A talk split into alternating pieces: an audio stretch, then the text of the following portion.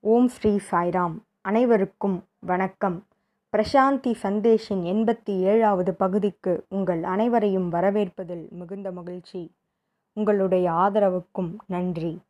ஒவ்வொரு வாரமும் பகவான் சொன்ன பல செய்திகளை பல கோணங்களில் நாம் பார்த்து வருகிறோம்.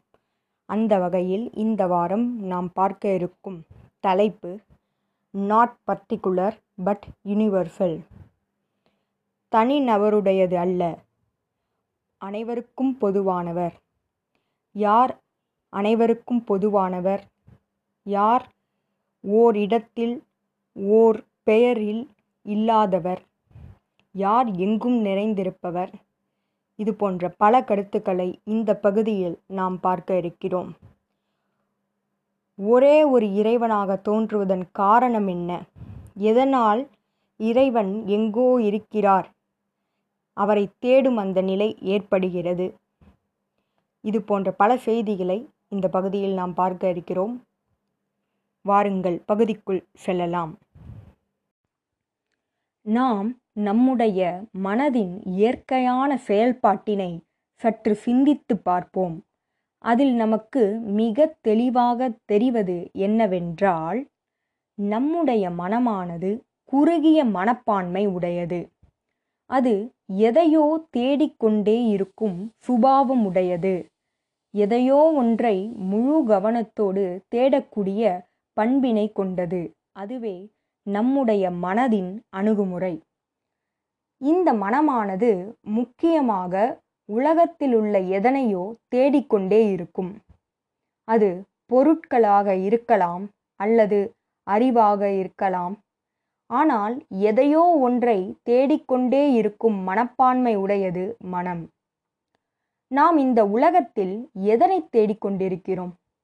சற்று சிந்தித்து பாருங்கள். உண்மையில் நாம் இந்த உலகத்தில் ஒரு பங்கினை வகிக்கிறோம். அதில் எந்தவித சந்தேகமும் இல்லை. நாமும் இந்த உலகத்தில் ஒரு பகுதியாக இருக்கிறோம். நாம் இந்த உலகத்தில் இருந்து வேறானவர் அல்ல. ஆனால் நாம் இந்த உலகத்தில் எதனையோ தேடிக்கொண்டிருக்கிறோம். அது என்ன?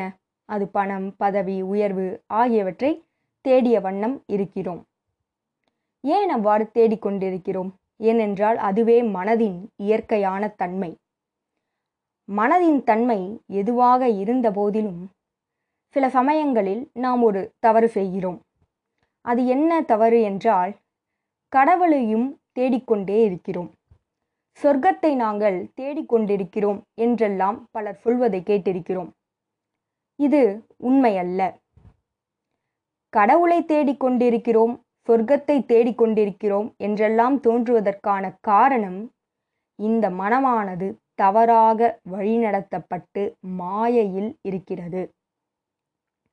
இந்த உலகத்தில் உள்ள பொருட்களை நீங்கள் தேடுகிறீர்கள் என்று சொன்னால் அது அர்த்தம் உடையது. ஆனால் இறைவனை நான் தேடிக்கொண்டிருக்கிறேன் என்று நீங்கள் கூறினால் அது அர்த்தமற்றது.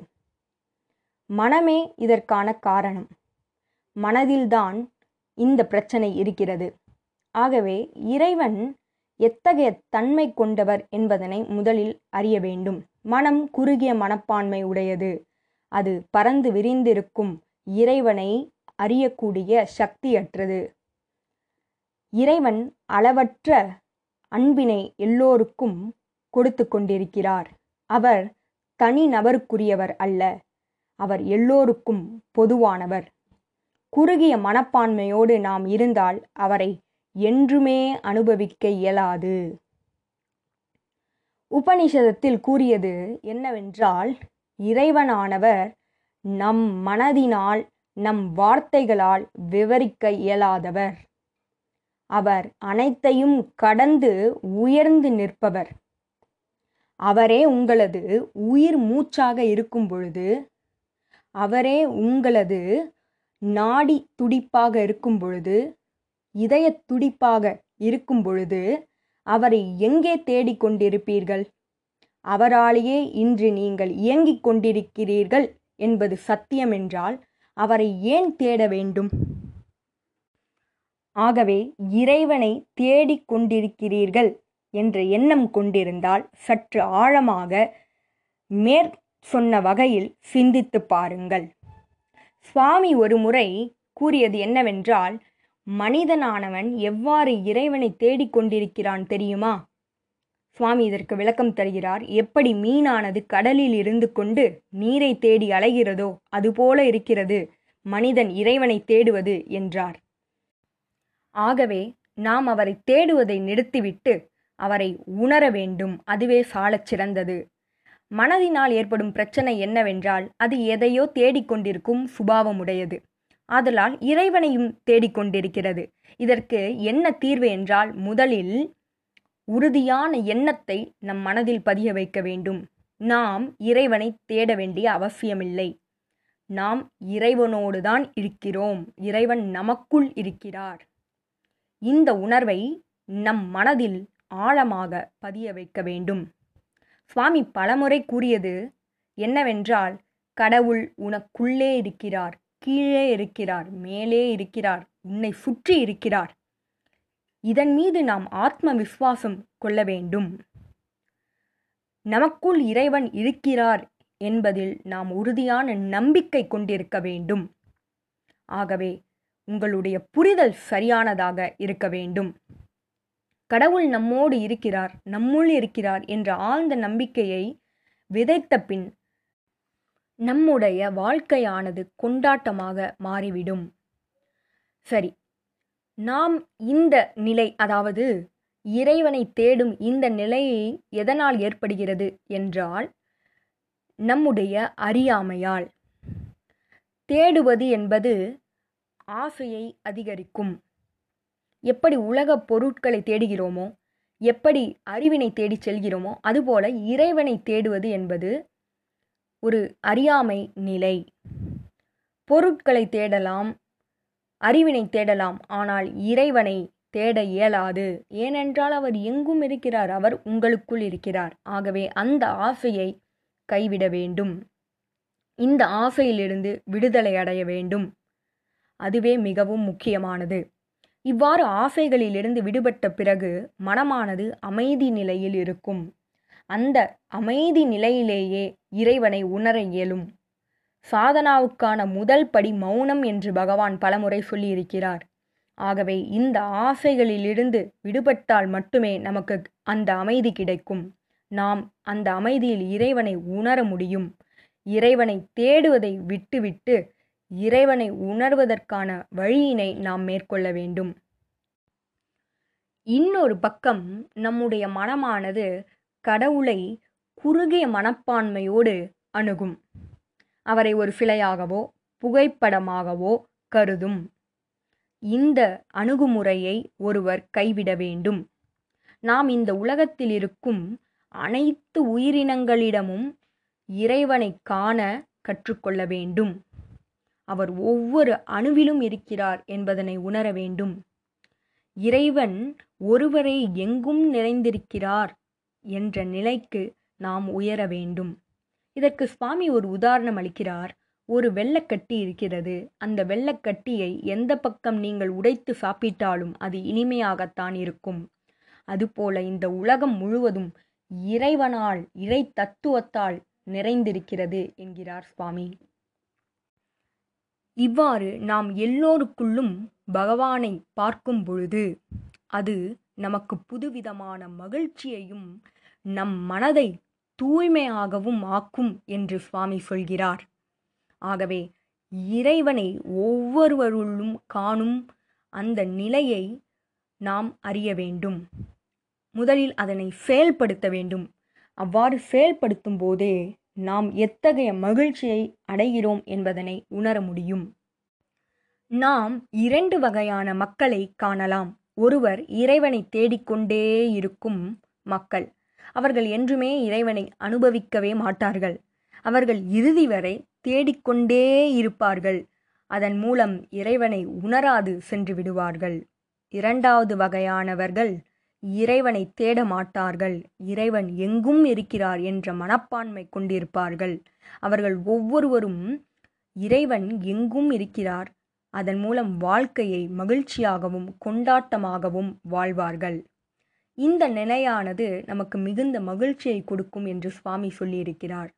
நம் மனதை தூய்மையாக்கக்கூடிய நிலை இது. ஆகவே இறைவன் ஒவ்வொருவருளும் இருக்கிறார். இன்னொரு முக்கியமான விஷயத்தை உங்கள் கவனத்திற்கு கொண்டு வர நினைக்கிறேன். இறைவனை அறிவதற்கு இந்த வயது தேவையில்லை. பிற்காலத்தில் அதாவது எதிர்காலத்தில் அவரை தெரிந்து கொள்வேன் என்று சிலர் கூறுவார்கள்.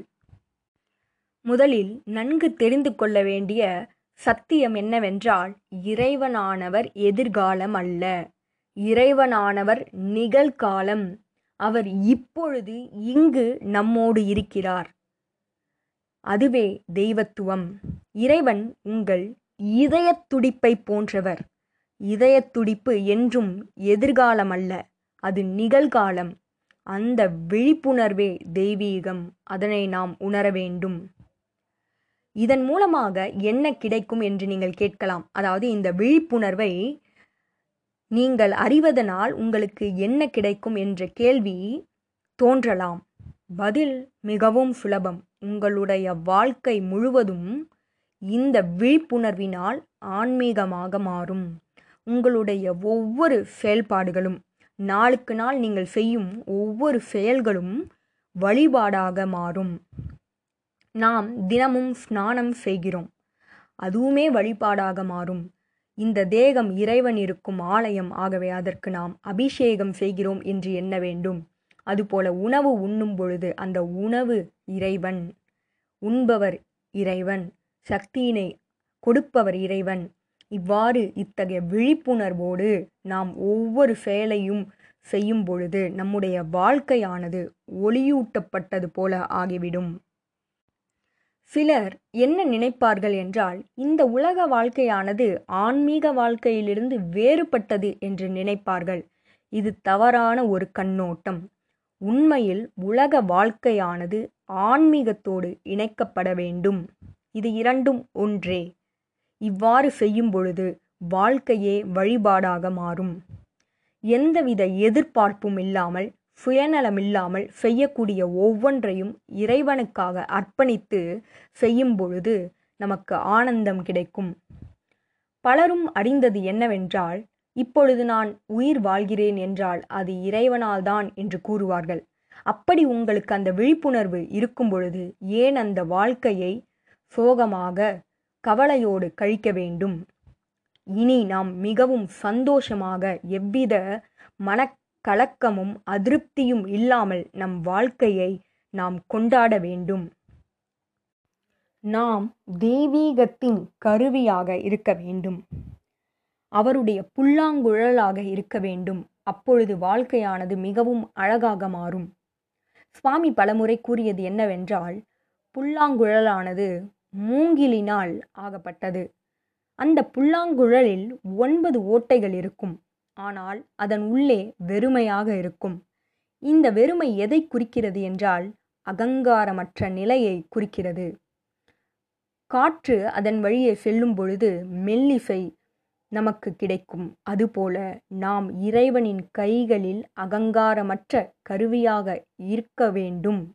அப்பொழுது நம்முடைய வாழ்க்கையானது மிகவும் அழகாக மெல்லிசை போல் மாறிவிடும். நம்மை சுற்றி இறைவனின் இருப்பினை அந்த விழிப்புணர்வை நாம் அடையும் பொழுது உணரும் பொழுது நாம் அதற்காக இறைவனுக்கு நன்றி செலுத்த வேண்டும். அவருடைய தெய்வீக கருவியாக இருப்பதற்கு அவருக்கு நன்றி செலுத்த வேண்டும். கடவுளை கொண்டாட வேண்டும். ஒவ்வொரு நொடியும் ஆனந்தமாக இருக்க வேண்டும். மகிழ்ச்சியற்று இருக்க ஆயிரம் கவலைகள் இருக்கலாம். ஆனால் நாம் மகிழ்ச்சியாகவும் ஆனந்தமாகவும் இருப்பதற்கு இறைவன் நம்மோடு இருக்கிறார் என்ற அந்த ஒரே ஒரு உணர்வு போதுமானது. கடவுள் என்னோடு இருக்கிறார் என்ற ஆழ்ந்த நம்பிக்கையை ஆத்ம விசுவாசத்தை கொள்ளுங்கள். அவர் என்னோடு இருக்கிறார். அவர் என்னை வழிநடத்துகிறார். அவரே எனக்கு பாதுகாப்பாக இருக்கிறார் என்ற நம்பிக்கையை கொள்ளுங்கள். அப்பொழுது எல்லா கவலையும் உங்களை விட்டு நீங்கிவிடும். இந்த கவலையை முதலில் விட்டுவிட்டு இறைவன் என்னோடு இருக்கிறார் என்பதற்காக ஆனந்தம் கொள்ளுங்கள். இறைவனுக்கு நன்றியினை செலுத்துங்கள். முதலில் இறைவனை ஒரு நாமத்தை கொண்டு ஒரு வடிவத்தை கொண்டு வணங்குகிறோம். அதற்கு பின் நாம் என்ன செய்ய வேண்டுமென்றால் இந்த இறைத்தன்மையை ஒரு நாமத்துக்குள் ஒரு வடிவத்துக்குள் அடக்காமல் அந்த இறைவனானவர் ஒவ்வொருவருளும் இருக்கிறார் என்ற அந்த ஆத்ம தத்துவத்தை உணர வேண்டும். எல்லோருள்ளும் சுவாமியே இருக்கிறார். எல்லா வடிவங்களும் அவரே எல்லா நாமங்களும் அவரே எல்லா இடங்களிலும் அவரே இருக்கிறார். அவர் ஒரே ஒரு இடத்திலோ ஒரே ஒரு பெயரிலோ ஒரே ஒரு நபராகவோ இல்லை. ஒவ்வொருவருக்குள்ளும் அவர் நிறைந்திருக்கிறார். ஒவ்வொருவரை காணும்போதும் இறைவனை காண நாம் முற்பட வேண்டும். அதுவே உயர்ந்த நிலையாகும். ஆகவே இறைவனை தேடுவது என்பது அர்த்தமற்ற ஒன்றாகும். இறைவன் எல்லோருள்ளும் இருக்கிறார் என்பதை உணர வேண்டும். குறுகிய மனப்பான்மையை விடுத்து பறந்து விரிந்திருக்கும் சர்வாந்தர் யாமியாக இருக்கும் இறைவனை நாம் காண முற்பட வேண்டும். அப்பொழுது அந்த விழிப்புணர்வானது நமக்கு ஆனந்தத்தை வழங்கும். இதுபோல பல செய்திகளோடு உங்களை அடுத்த வாரம் சந்திக்கிறேன். ஜெய் சாய்ராம்.